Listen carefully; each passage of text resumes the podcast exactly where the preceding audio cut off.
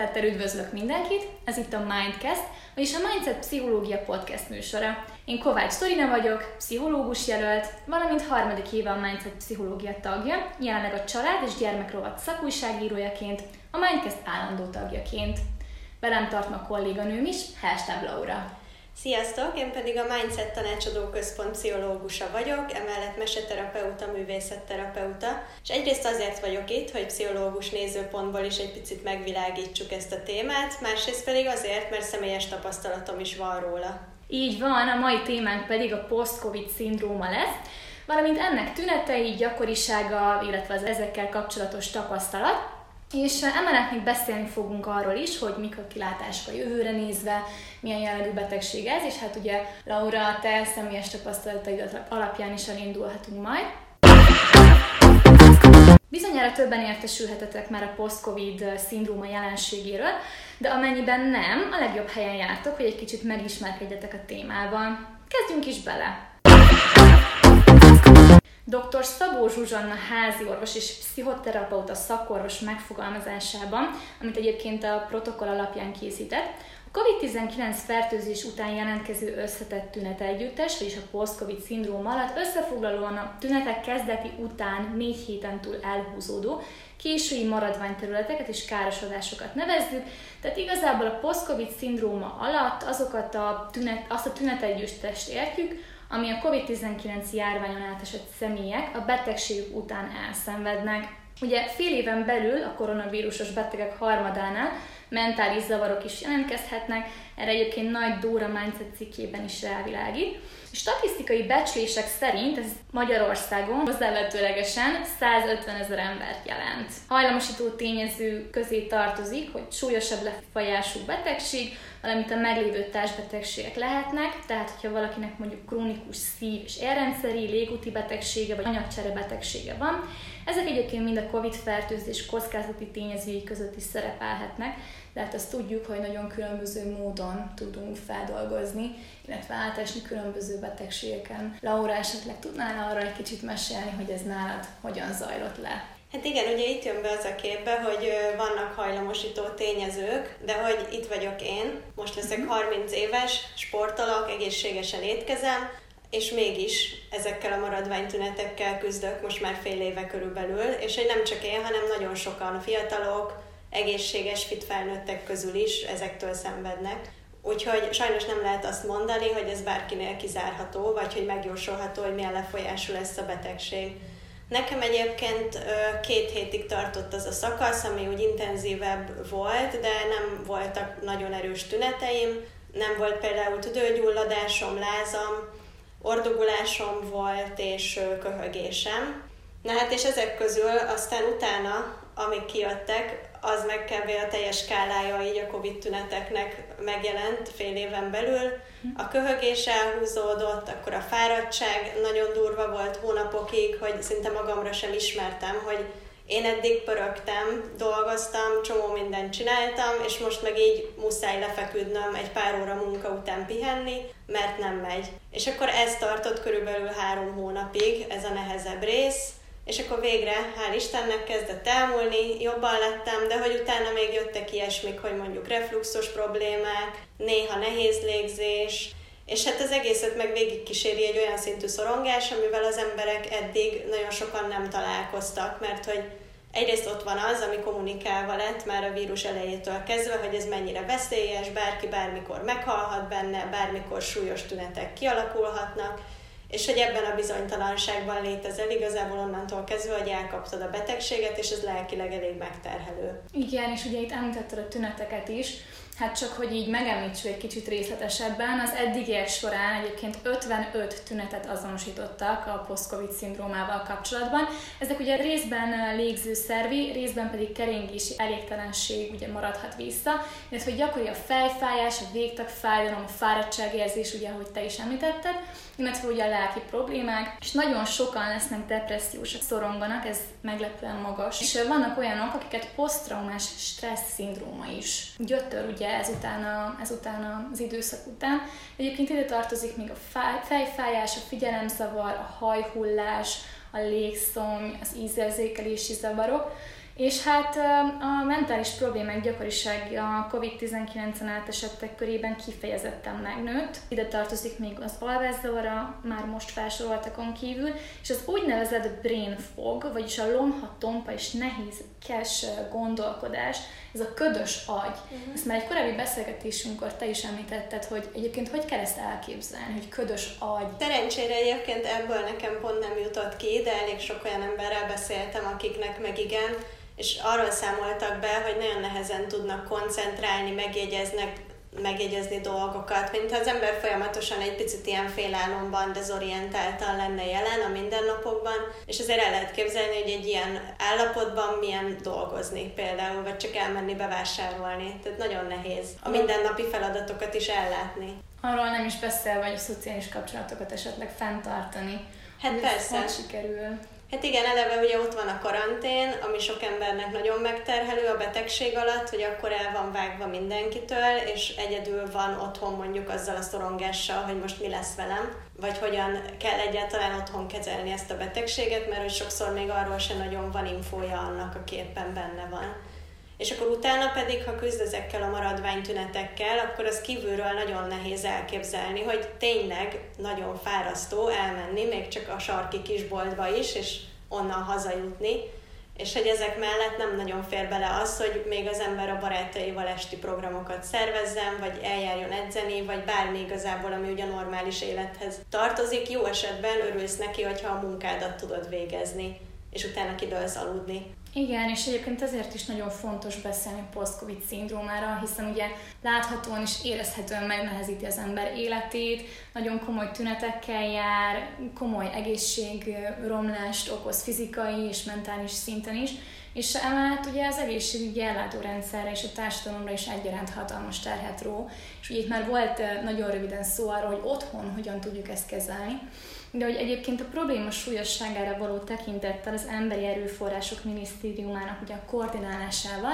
elkészült erre egy protokoll, ami azt is magában foglalja, hogy mit tehetünk esetleg enyhébb tünet, tünetek jelentkezése esetén, de hogy ugye itt beszélgetünk ambulanciák felállításáról is, amiknek egyébként a felállítása már megtörtént, ma már fogadnak betegeket a Budapesti Szent Ferenc kórházban, akkor a Délpesti Centrum kórházban, de több településen, például Törökbálinton, Komáromban, Baján is, újabban Debrecenben, Szegeden és a Pécsi Tudományegyetem klinikai központjában is elindult a post-covid ellátás és ezek a, az ambulanciák felkereshetőek ugye annak érdekében, hogy, hogy hogyan tudjuk így egy kicsit kordában tartani ezeket. Ezzel kapcsolatban van-e bármiféle tapasztalatod? Hát egyébként én is megyek majd, még kivizsgálásra, tehát bejelentkeztem én is erre az ambulanciára. Annyi volt, hogy egy hónapra előre tudtak nagyjából időpontot adni, tehát látszik, hogy nagyon sok embert érint ez a dolog, és hogy nagyon nagy szükség van erre az ellátásra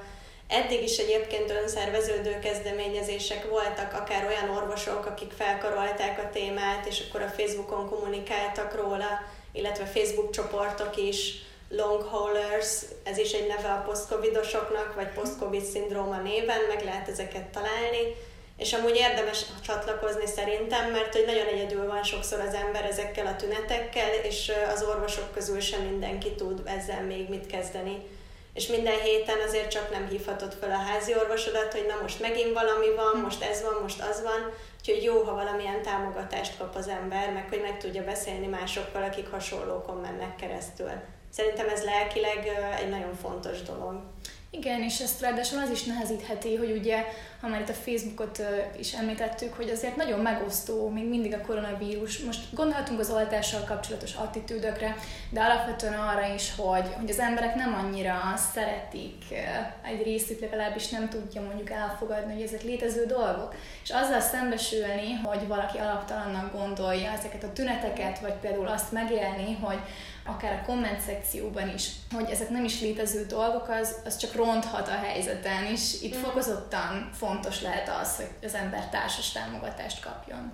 Hát igen, és hogy ne a kommenteket olvasgassa, tehát ezt abszolút nem javaslom, sőt egyébként az se, hogyha betegség alatt a híreket nézegetjük, és követjük a napi halálozási statisztikákat, tehát ez lelki szinten egyáltalán nem tesz jót az embernek. Amit pedig tudunk, hogy a lelki megélés azért hatással van arra, hogy hogy gyógyulunk, hogy vészeljük át ezt az egészet.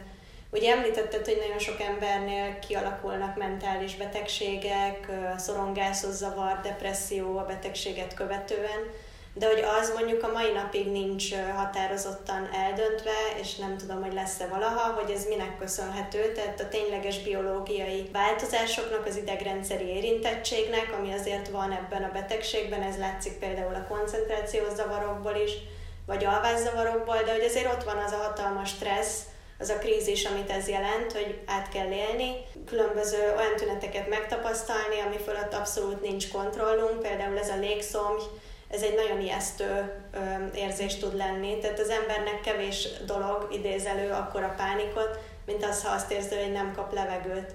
Illetve a pulzus is ingadozik gyakran ebben a betegségben, ami pedig hasonló egy kezdődő pánikrohamhoz, amikor azt érezzük, hogy nagyon felment a pulzusom. Tehát, hogy elmosódik a határ itt a között, ami, ami a betegség maga, és ami mentálisan ráépül.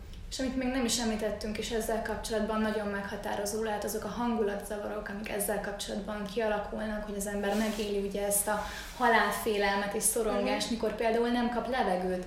És ugye amikor be van zárva az ember, vagy ott fekszik esetleg az osztályon, akkor ez, ez főként ugye felfokozódhat, és ezekkel nagyon-nagyon fontos a későbbiekben is foglalkozni, nem csak akkor, amikor ugye ott abban az adott élethelyzetben vagyunk, hanem utána is, hogy ezt feldolgozzuk, hogy hát nekünk igen. volt egy halálélményünk, vagy egy halálfélelmünk. Abszolút, nagyon sok ember most találkozik először úgy élesben azzal, hogy ő meghalhat, és hogy ez, ez azért egy drámai élmény mindenképpen nem véletlenül szerepelt ott az elején a, a posztraumás stresszavar is, Igen. sok esetben az érintetteknél.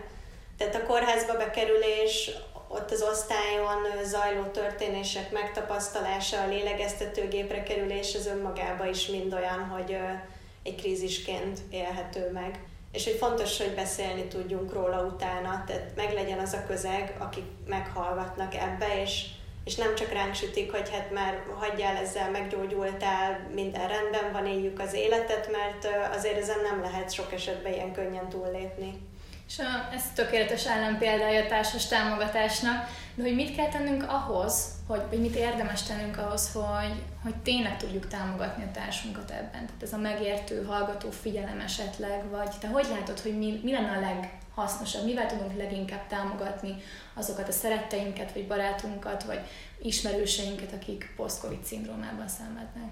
Hát egyébként ezzel mindenképp, amit mondasz, hogy akárhányszor előjönnek neki a tünetek, a félelmek, hogy ne bagatelizáljuk el, ne éreztessük vele azt, hogy hülyességnek tartjuk, hanem hogy, hogy hallgassuk meg és vegyük komolyan, hogy ő, ő most éppen miben van, próbáljuk meg megérteni, hogy, hogy mit él át, hogy hadd mondja el, és hogy a másik oldala ennek pedig az orvosi támogatás is azért nagyon jó lenne, tehát akár a házi orvosok felől az az attitűd, amit vannak, akik így is képviselnek, hogy nyugodtan beszéljünk róla, hogyha van amilyen tüneteket érzel még magadon, mert, mert az nagyon megterhelő igazából, hogy nem tudod te se, hogy mit jelentenek a testedben ezek az új és furcsa érzések, Nyilván most más se fogja olyan szinten tudni a környezetedben, mint akár egy orvos, akivel átbeszélheted részletesen, hogy miket élsz meg. És nem biztos, hogy lesz rá orvosság vagy megoldás, de szerintem már önmagában is az is egy nagy megkönnyebbülés, ha valaki meghallgat. És hogy tudod, hogy nem vagy egyedül ebben az egészben. Meg hogy ezt nem csak kitalálod magadnak, hanem ez egy létező dolog. És ezért is fontos, hogy beszéljünk róla, hogy van ilyen, hogy post-covid meg hogy nagyon sok ember ebbe benne van. Tehát a Facebook csoportok is már több tízezres létszámmal futnak, csak Magyarországon, amik erről szólnak, világszerte pedig hát nagyságrendileg nagyobb tömegeket érint. Igen, és nagyon fontos a, a mértékletesség, vagy a mérsékelt visszaszokás egyébként a társadalomban, uh-huh. erről is volt korábban szó közöttünk, hogy nagyon fontos még emellett a megértő hallgatás mellett az empatikus hozzáállás ahhoz, hogy még nem feltétlenül tudunk sem fizikailag, sem mentálisan annyira jelen lenni például programokon, mm. vagy társas összejöveteleken, és ehhez lehet, hogy a barátaink, illetve ismerőseink részéről egy magasabb fokú alkalmazkodás, vagy egy nagyobb rugalmasság szükséges. Hát igen, ez egy nagyon rossz érzés hónapokig sorozatosan lemondani a programokat állandóan, mert egyszerűen kiszámíthatatlan az is, hogy aznap hogy kezd fel, vagy ha jól keltél fel, hogy délutára nem fáradsz el teljesen, és nyilván az embernek kellemetlen egy órával előbb lemondani egy megbeszélt programot, de egyszerűen muszáj, hogyha azt érzed, hogy most már nem bírsz többet, mert amúgy meg nagyon veszélyes ebben a, ebben a post-covid szindrómában, ha túlerőlteted magad, vagy hogyha nem hagysz elég időt, időt a gyógyulásra, a regenerálódásra. Azt is mondják például, hogyha túl hamar kezdesz el sportolni, ez lehet egy ilyen trigger, ami mm. előhozza a post-covid tüneteket, vagy felerősíti a meglevőket. Úgyhogy azt javasolják, hogy azért ameddig nem múlnak el a tüneteid nagy részt, addig ne nagyon sportolj intenzíven, ne kezdj el, nem tudom, 10 kilométereket futni, mert a szervezeted nem fogja megköszönni. És abszolút ehhez egyébként hozzátartozhat az is, hogy ha a szavaikból is jól értem, hogy a kikapcsolódás, illetve a relaxáció az egy nagyon fontos tényezője lehet annak, hogy az ember jobban legyen. Tehát, hogy ne akarjunk ugye túlságosan hamar visszamenni, vagy nem olyan intenzíven dolgozni, hogy emellett olyan programokat is kell találnunk, amikben kikapcsolódhatunk, a szorongást csökkenthetjük, ezekkel kapcsolatban neked volt-e valami, ami bevált, vagy te miket alkalmaztál? Hát egyrészt ugye ez is egy nehéz kérdés, amit felvetette, hogy ne menjünk vissza rögtön úgy dolgozni, hogy ez tök jó, ha az embernek olyan munkahelye van, ahol ezt megoldhatja, vagy ahol megértően állnak ehhez, hogy mondjuk egy pár hónapig csak félállásban fogsz tudni dolgozni, vagy még annyit se, és hogy ebben támogatnak. Sajnos nem mindenki tudja ezt megtenni, olyanok is vannak, akik hónapokig táppénzre kényszerülnek emiatt, mert hogy teljes munkaidőben egyszerűen nem bírnák ellátni a feladataikat, és hogy ezzel együtt meg benne van az emberbe az, legalábbis bennem nagyon bennem volt, hogy amúgy én szeretnék dolgozni, tehát én szeretném ugyanazon a szinten élni az életemet, mint előtte, és meg akarok felelni azoknak a belső elvárásoknak is, hogy én, én mit gondolok magamról, hogy mire vagyok képes, és hogy ö, valahogy azt volt nehéz elfogadni, vagy tartott sokáig nekem, hogy, hogy ez most nem így van, hogy időt kell adnom, és hogy adhatok időt magamnak a gyógyulásra. És akkor végül is én is úgy döntöttem, hogy egy ideig nem fogok teljes óra számban dolgozni, ameddig nem érzem magamat képesnek erre, ezzel egy nagy nyomás lekerült rólam egyébként, és hogy onnantól kezdve már tényleg könnyebb volt, hogy, hogy tudtam, hogy most megengedhetem magamnak, hogy pihenjek. Ez kardinális kérdés, és egyébként a protokoll alapján is protektív tényező, hogyha anyagi és munkahelyi kiszámíthatóság van az ember életében, hogy nagyon jó, hogy ezt, ezt a szempontot egyébként behoztad. Engem még azt érdekelne, hogy véleményed szerint ez a jövőben hogyan alakulhat?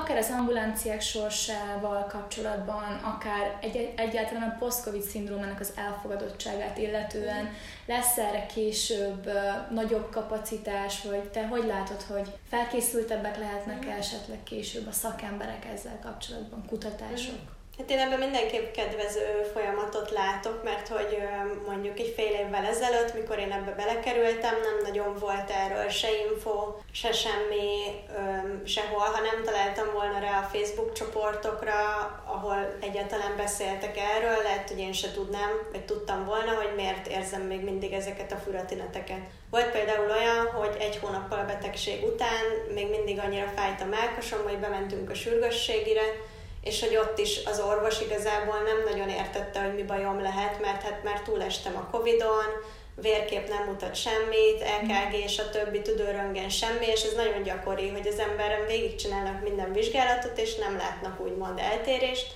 de hogy mégis ott vannak a tünetek. És um, mire is kellett válaszolnom?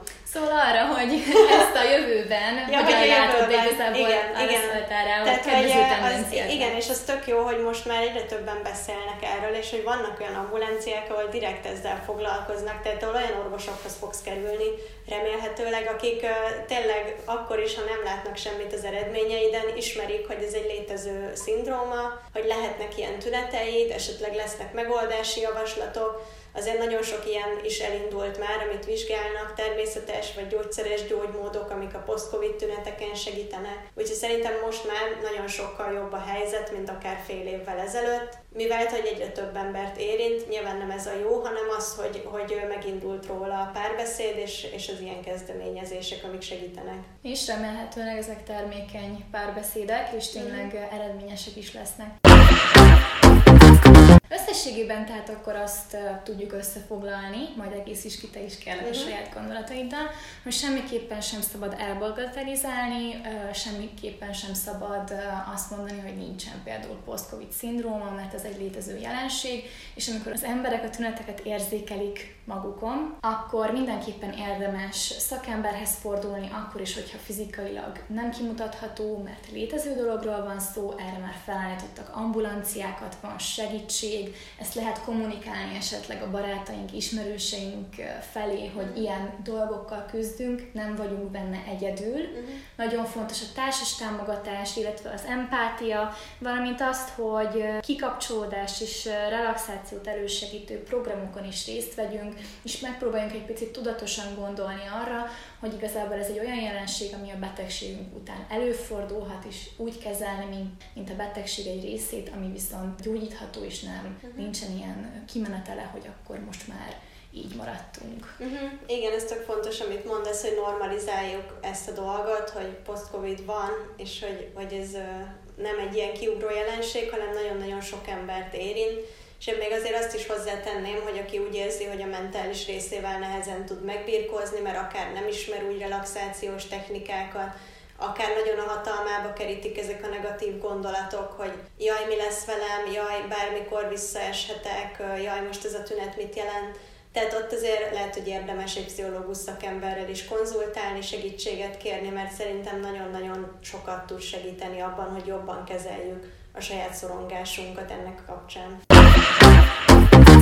Nagyon szépen köszönöm, hogy itt voltál ma velünk, Laura, és nektek is köszönjük, hogy velünk tartottatok, reméljük, hogy érdekes volt a mai podcastünk. Kövessetek bennünket Spotify-on, illetve Soundcloud-on, Cikkeink szintén feldolgoztak már érdekes és sokatokat foglalkoztató kérdéseket, akár a post-covid szindrómával kapcsolatban is. Írtunk többek között arról, hogy hogyan őrizhetjük meg a mentális jólétünket a covid ideje alatt, illetve ugye a post-covid szindróma időszaka ezzel kapcsolatosan fellépő mentális zavarok tekintetében is született már cikkünk. Úgyhogy látogassatok el a mindsetpszichológia.hu oldalra, amennyiben pedig kérdésétek vannak, várjuk őket a komment szekcióba. Sziasztok! Sziasztok! Yeah.